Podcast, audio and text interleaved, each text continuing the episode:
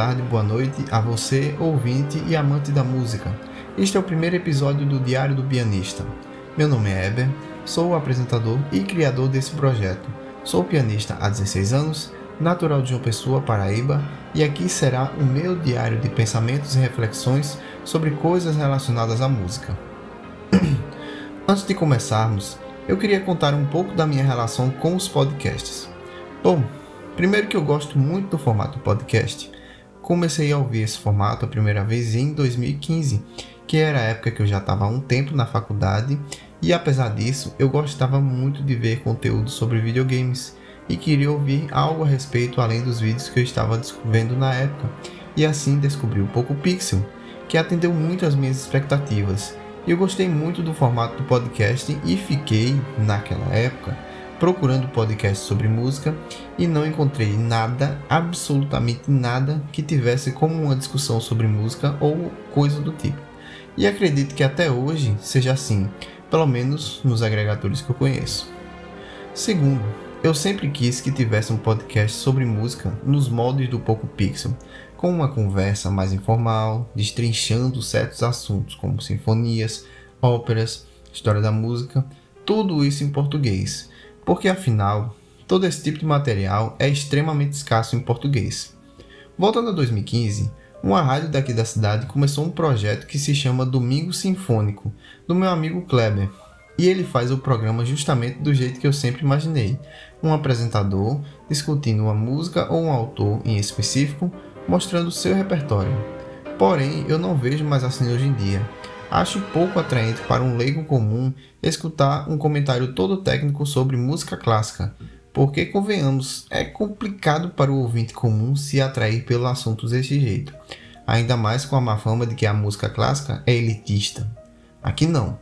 Prefiro mostrar isso de uma forma mais palatável ao público comum e mais livre do molde acadêmico, que é todo cheio daquele palavreado técnico.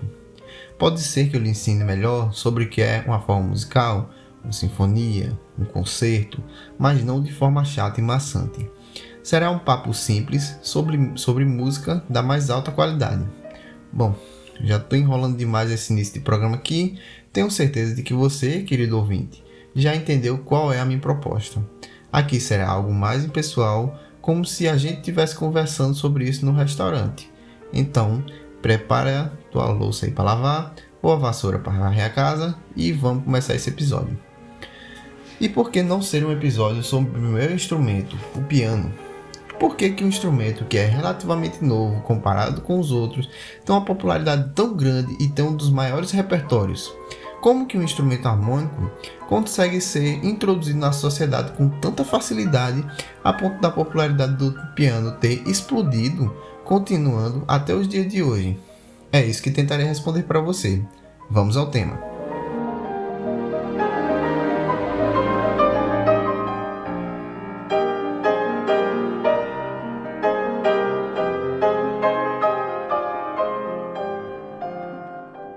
Antes de mais nada, eu preciso explicar para vocês o que é o piano. O piano é um instrumento de teclado constituído em geral de madeira e de uma placa de ferro fundido que cobre todo o tampo harmônico, que potencializa o volume sonoro que ele pode produzir. Para produzir o som, existe todo um mecanismo que conecta os martelos às teclas, fazendo com que, quando a gente aperte qualquer tecla que seja, o martelo bata na corda. Os martelos são feitos de madeira e são revestidos por um feltro mais duro, produzindo um som bem aveludado, mas que pode ser mais aveludado ou mais firme, dependendo de como se aperta a tecla. Toda a parte mecânica que conecta o teclado ao martelo é feita de madeira, sendo uma bela obra de arte da engenharia. As cordas do piano são feitas de aço e aqui há algumas variações. As cordas que ficam com as notas agudas são de aço puro, específico para se colocar no piano, e com espessura que é variável. Já as cordas para as notas graves também são de aço, mas são todas revestidas de cobre, também de espessura variável, mas já são bem mais grossas que as outras. Essas cordas mais grossas, para os graves, nós chamamos de bordões. Para as teclas agudas e mais próximas ao dó central, são colocadas três cordas por tecla e abaixo disso vai variando de duas cordas por tecla até chegar em uma por tecla, que esses são os bordões mais grossos. As cordas ficam presas nessa placa de ferro que falei, e essa placa ela é produzida de forma muito específica, ou seja, existem placas para os pianos de cauda e outras para os pianos de parede. No resto do comprimento do piano, fica uma parte de madeira completamente oco, que é o tampo harmônico, que é aonde o som é reverberado e jogado para fora. A placa metálica fica justamente em cima desse tampo e aumenta consideravelmente o volume que o tampo consegue produzir. Sim, é realmente um trambolho muito pesado e que ninguém vai conseguir carregar nas costas. Normalmente os construtores levam os pianos em carrinhos, todo desmontado, para então montar ele no local em que ele vai ficar. Existem vários tipos de pianos, mas o que você precisa saber é somente os pianos de parede e os de cauda. Os de parede também são chamados de verticais, justamente por causa de que o tampo é construído verticalmente, enquanto que o de cauda é horizontal e o mais tradicional. Existe um detalhe também de que o piano de parede é uma adaptação do piano de cauda, sendo assim o piano de cauda o piano original.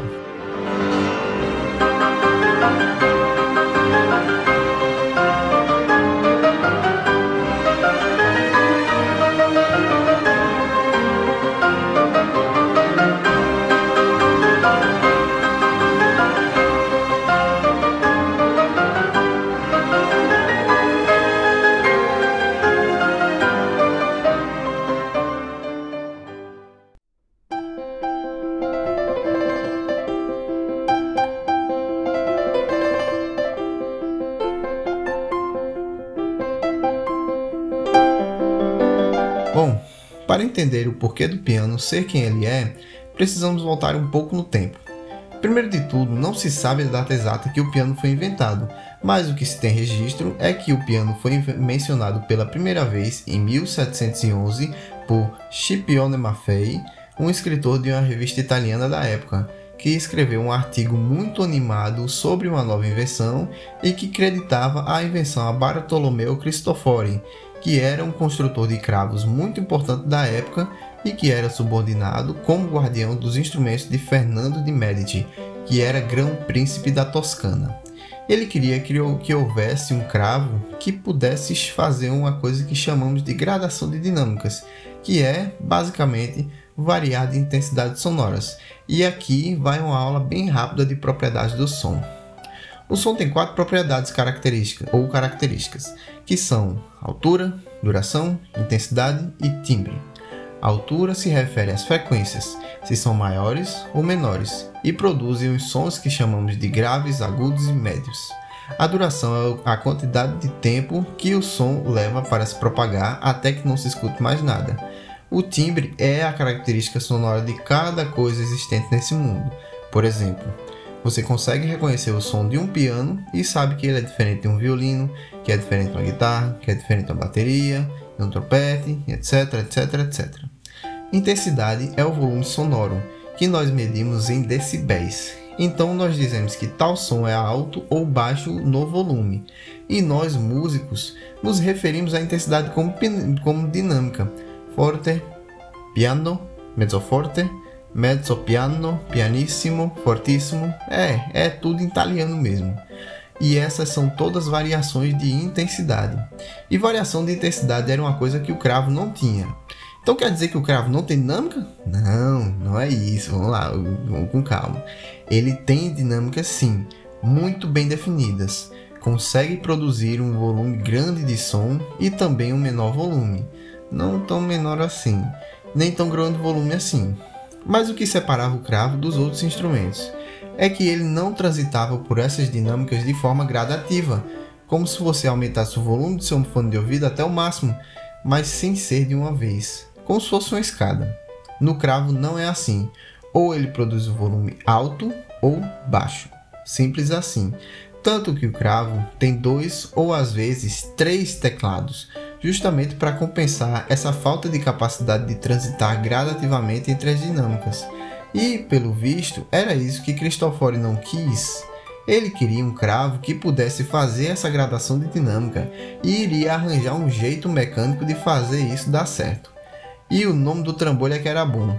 Ele chamou o instrumento de Gravicembalo col piano e forte, e desse nome que foi encurtando para pianoforte ou forte piano e mais recentemente piano. Mas aí você me pergunta, é bem, como é que raio se faz essa gradação no teclado do piano? Então, as teclas são a resposta para esse questionamento. Por quê? Porque para fazer essas gradações nas teclas, você precisa pressionar essas teclas do mais suave até o mais forte que você puder, quase batendo na tecla mesmo. Nisso você consegue ouvir a, a diferença em apenas uma tecla, pressionando ela várias vezes, com forças diferentes. E qual que foi o jeito que o Cristofori arranjou na mecânica do instrumento para que pudesse realizar o objetivo?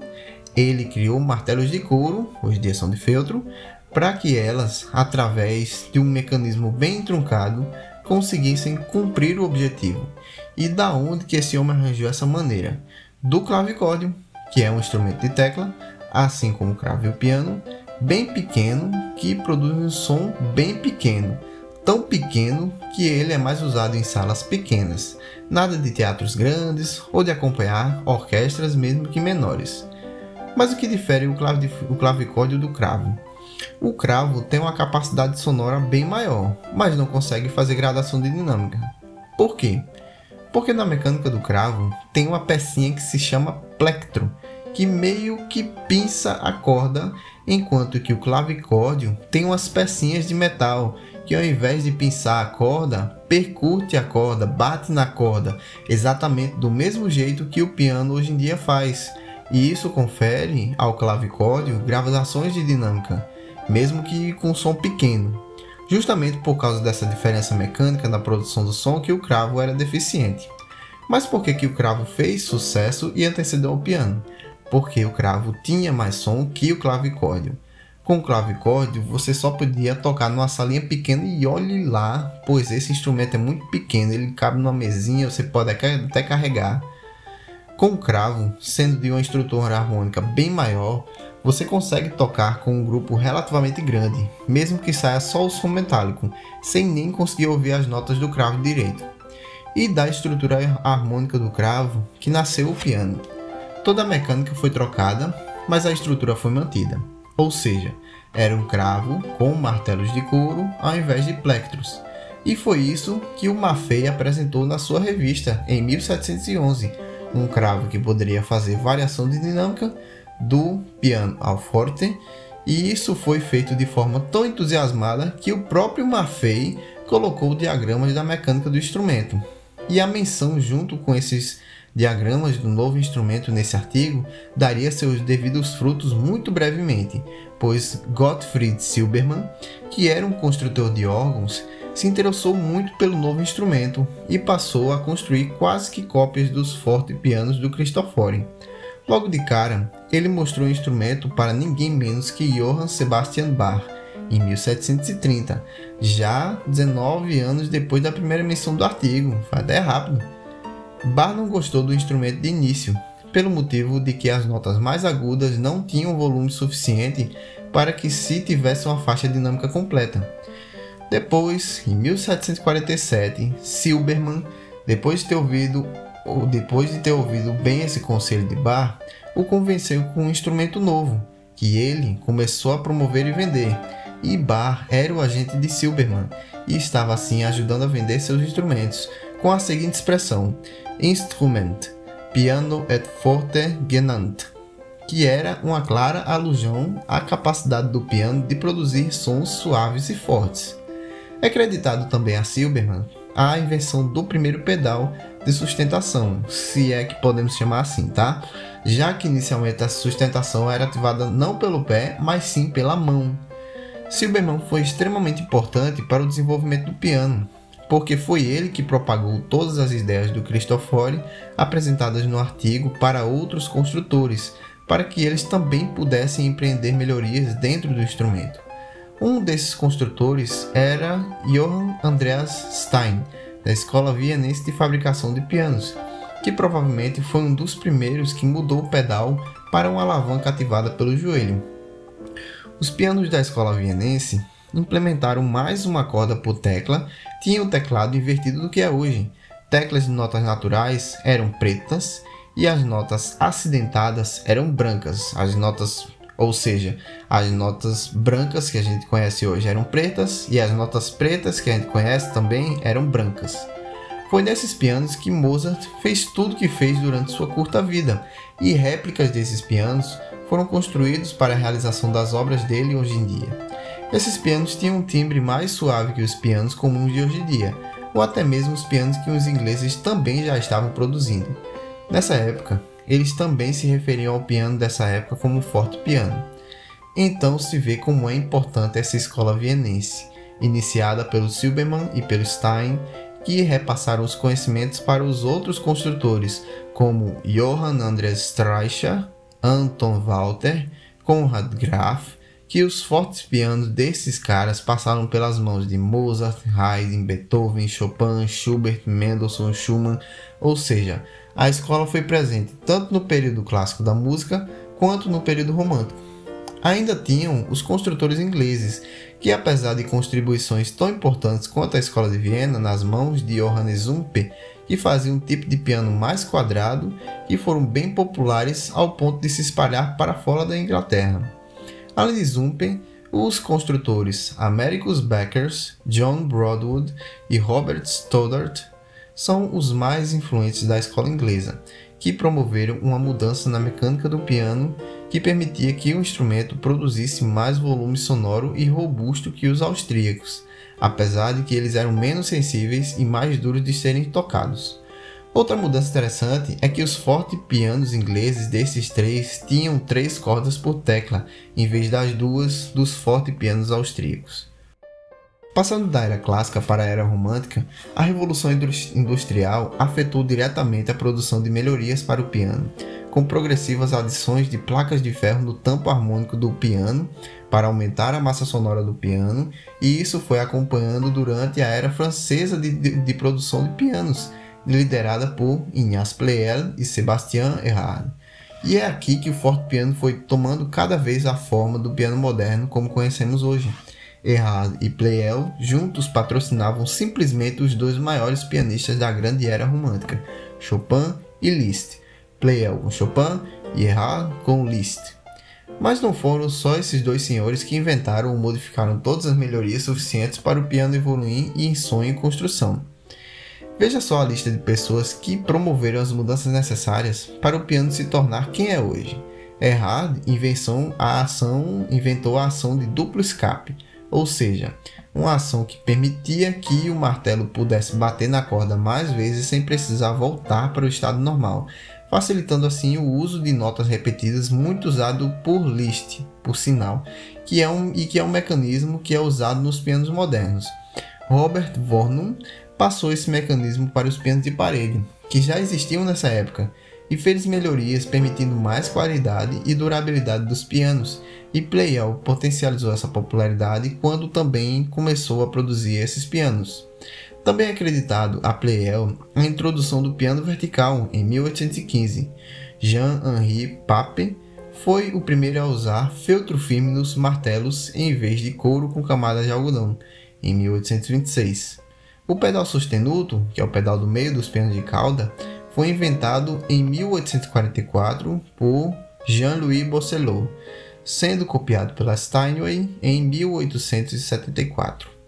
A placa de ferro fundido, que é usado no tampo harmônico para segurar as cordas e promover mais tensão, chegando hoje em dia a uma força de 20 toneladas, é isso mesmo, você não ouviu errado, são 20 toneladas. Só não deixa uma corda de um piano desse estourar na sua cara. Essa placa de ferro serve tanto para segurar as cordas quanto para potencializar o som do tampo harmônico, para que o piano chegue no nível sonoro que conhecemos hoje em dia. Eles já estavam fazendo isso no fim da era vienense, por causa de que já estavam mudando a qualidade e o tamanho das cordas, e também da tensão, e só a madeira ou a madeira com algumas partes metálicas não suporta todo esse peso. Essa placa de ferro única foi patenteada em 1825 por Alpheus Babcock, reivindicado pela Broadwood. Babcock, junto com a empresa Chickering Mackays, onde ele trabalhava, patenteou a primeira estrutura de ferro para pianos de cauda em 1843. Ou seja, não era só a placa de ferro, Era isso e mais alguns componentes de ferro para completar o serviço e fazer o instrumento ser parrudo e pesado mesmo. Com essa estrutura, o uso de cordas mais grossas foi permitido, além de permitir também mais cordas e com mais tensão. Na mesma época, começaram a produzir cordas de aço fundido, que era extremamente superior aos antigos que eram feitos de ferro, que logo se tornou extremamente popular entre os construtores. Daí se segue uma série de melhorias nas cordas como resultado de uma intensa concorrência. A amarração das cordas também mudou e as, e as quantidades também. Foi implementado o cross-stringing, inventado por Pape e patenteado por Henry Steinway Jr., que é a maneira de colocar as cordas cruzando uma com a outra numa distância razoável, per permitindo que as cordas mais graves fossem maiores, além de uso de três cordas por nota, exceto pelas notas mais graves. Fizeram uma mudança bem grande no piano da época. Até esse ponto, temos aqui as mudanças mais significativas de fato de toda a história do piano, pois foi justamente nessa época que a revolução industrial e as novas tecnologias permitiram que o piano fosse de um instrumento totalmente feito de madeira, mas com volume sonoro ainda baixo, para um instrumento que tem toda a estrutura de ferro que permite uma gama sonora maior, além do evidente aumento de massa sonora e aumento de tensão nas cordas, cordas ainda mais específicas para o piano e toda uma série de novas coisas que os construtores tinham que ter em mente para poder construir e pensar em mais melhorias. O século XIX foi extremamente marcante para o piano por todos esses fatores que apresentei, e no século XX não houve nenhuma mudança tão significativa, apesar de ter sido o século mais próspero para o instrumento, pois, na minha opinião, contou com, com a melhor geração de pianistas que meu amado instrumento pôde ter em seu plantel.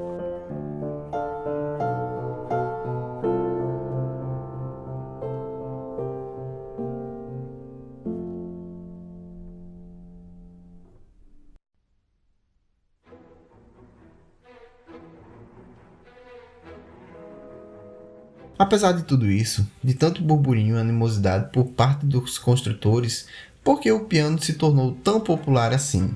Para responder essa pergunta, precisamos voltar aos séculos 18 e 19 novamente e ver qual era a função social do piano na classe média alta, na aristocracia e até mesmo na realeza. Para os músicos ou compositores da época e até da nossa época, tocar um instrumento harmônico era importante e o piano é um instrumento harmônico que tinha o bônus de você cons conseguir construir melodias inteiras. Vários compositores tão famosos eram pianistas ou eram instruídos na composição através do piano, mesmo se ele fosse de um instrumento melódico, como o violino. Pois, além de ter acesso a uma gama visual de montagem harmônica através das teclas, o piano consegue ser um excelente acompanhador para os outros instrumentos. Hoje em dia, isso é ainda maior Compositores de filmes compõem suas trilhas sonoras no piano. Regentes e líderes de bandas têm sua formação dentro do piano, ainda que eles não sejam pianistas profissionais. No século XVIII, ainda se tinha o costume de um grande compositor ser funcionário de reis, duques e grandes aristocratas ou burgueses, pois era assim que eles conseguiriam fazer seu pé de meia. Cristofori era um construtor de cravos e tinha como patrono o grão-príncipe da Toscana, Fernando de Medici, e na época que ele conseguiu inventar o fortepiano, o instrumento ficou restrito apenas a poucos nobres, pois era um instrumento que estava em especulação e era muito caro. E aqui há um detalhe: o fortepiano continuou muito caro até mais ou menos o início do século XIX, ficando assim fora do alcance das famílias comuns ou que não eram nobres ou aristocratas, que compreendiam pelo menos 80% da população europeia. O ponto-chave da virada do marketing em cima do piano começou a virar quando Johann Zumper foi da Alemanha para a Inglaterra após a Guerra dos Sete Anos. Lá ele refinou o piano de Cristofori, fez algumas alterações importantes e construiu um piano que era bem mais difícil de tocar para a época, e poucos aprenderam a tocar esse instrumento. Mas Zumper tinha uma carta na manga, que era ele era amigo pessoal de Johann Christian Bach, que era mestre de música da rainha Charlotte, rainha da Inglaterra e da Irlanda na época. Zump convenceu Christian Bach a comprar um piano dele, marca Zump, e a fazer um concerto com o piano dele. Christian Bach já era muito famoso na época e em 1768 fez o tal concerto e assim promoveu o fortepiano entre os nobres ingleses que começaram a comprar e usar o instrumento, substituindo o cravo como um instrumento de teclado da época. A fama dos dois era tanta que o piano virou símbolo de status social que é ainda um assunto que abordarei ainda aqui. Além disso, compositores importantes como Mozart, Haydn e outros da era, da era clássica começaram também a usar os pianos Zumper para suas composições, consolidando assim a troca do cravo para o piano como instrumento a ser utilizado.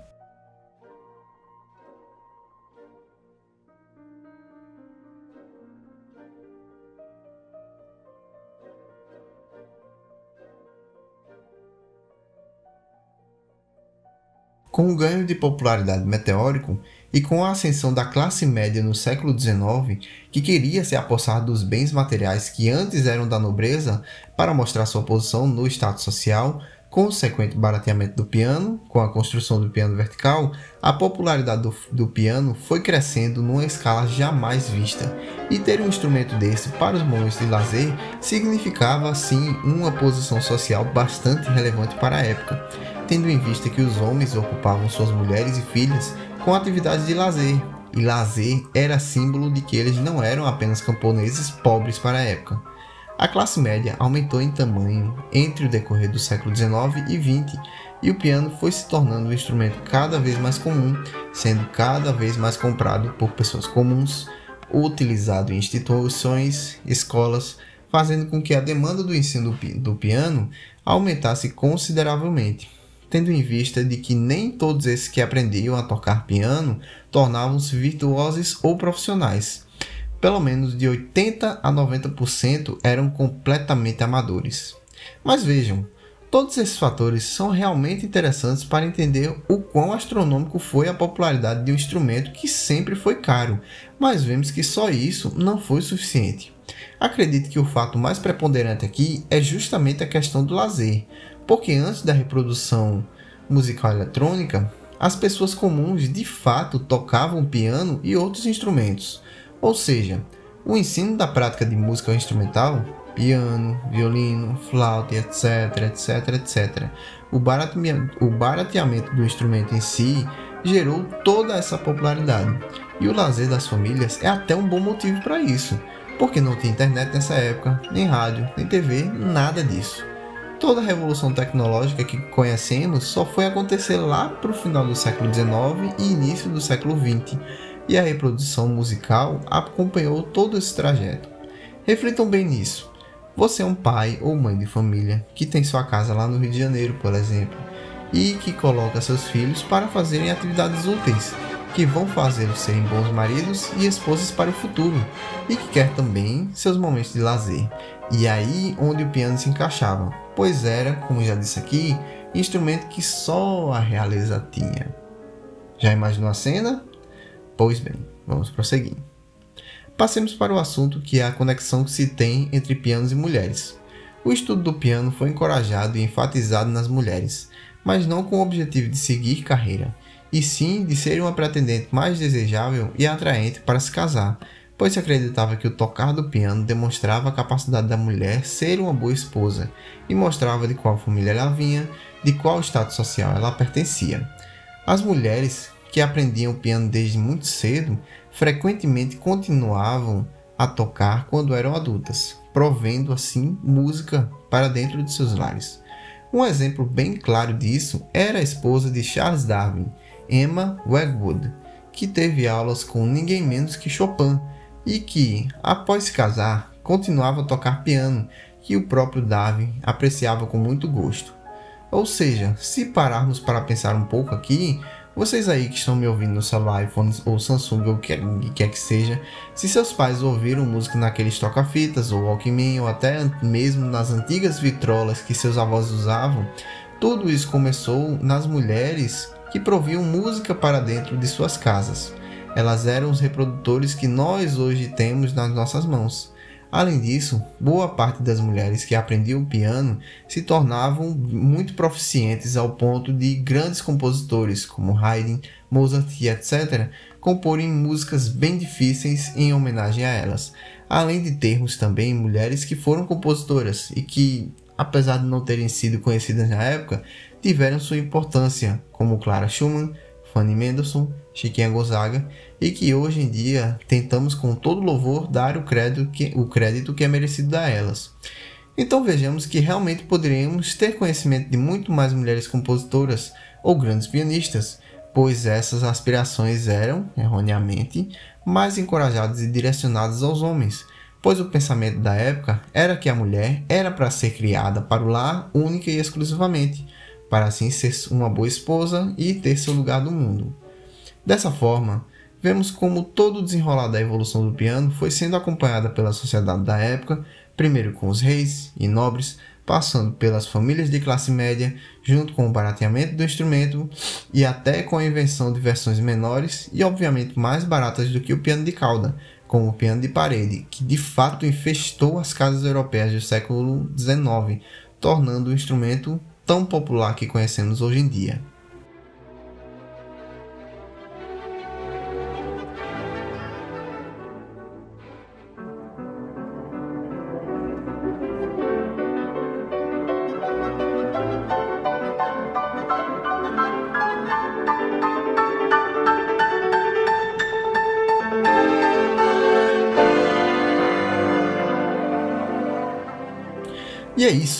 Esse foi o primeiro episódio do Diário de um Pianista.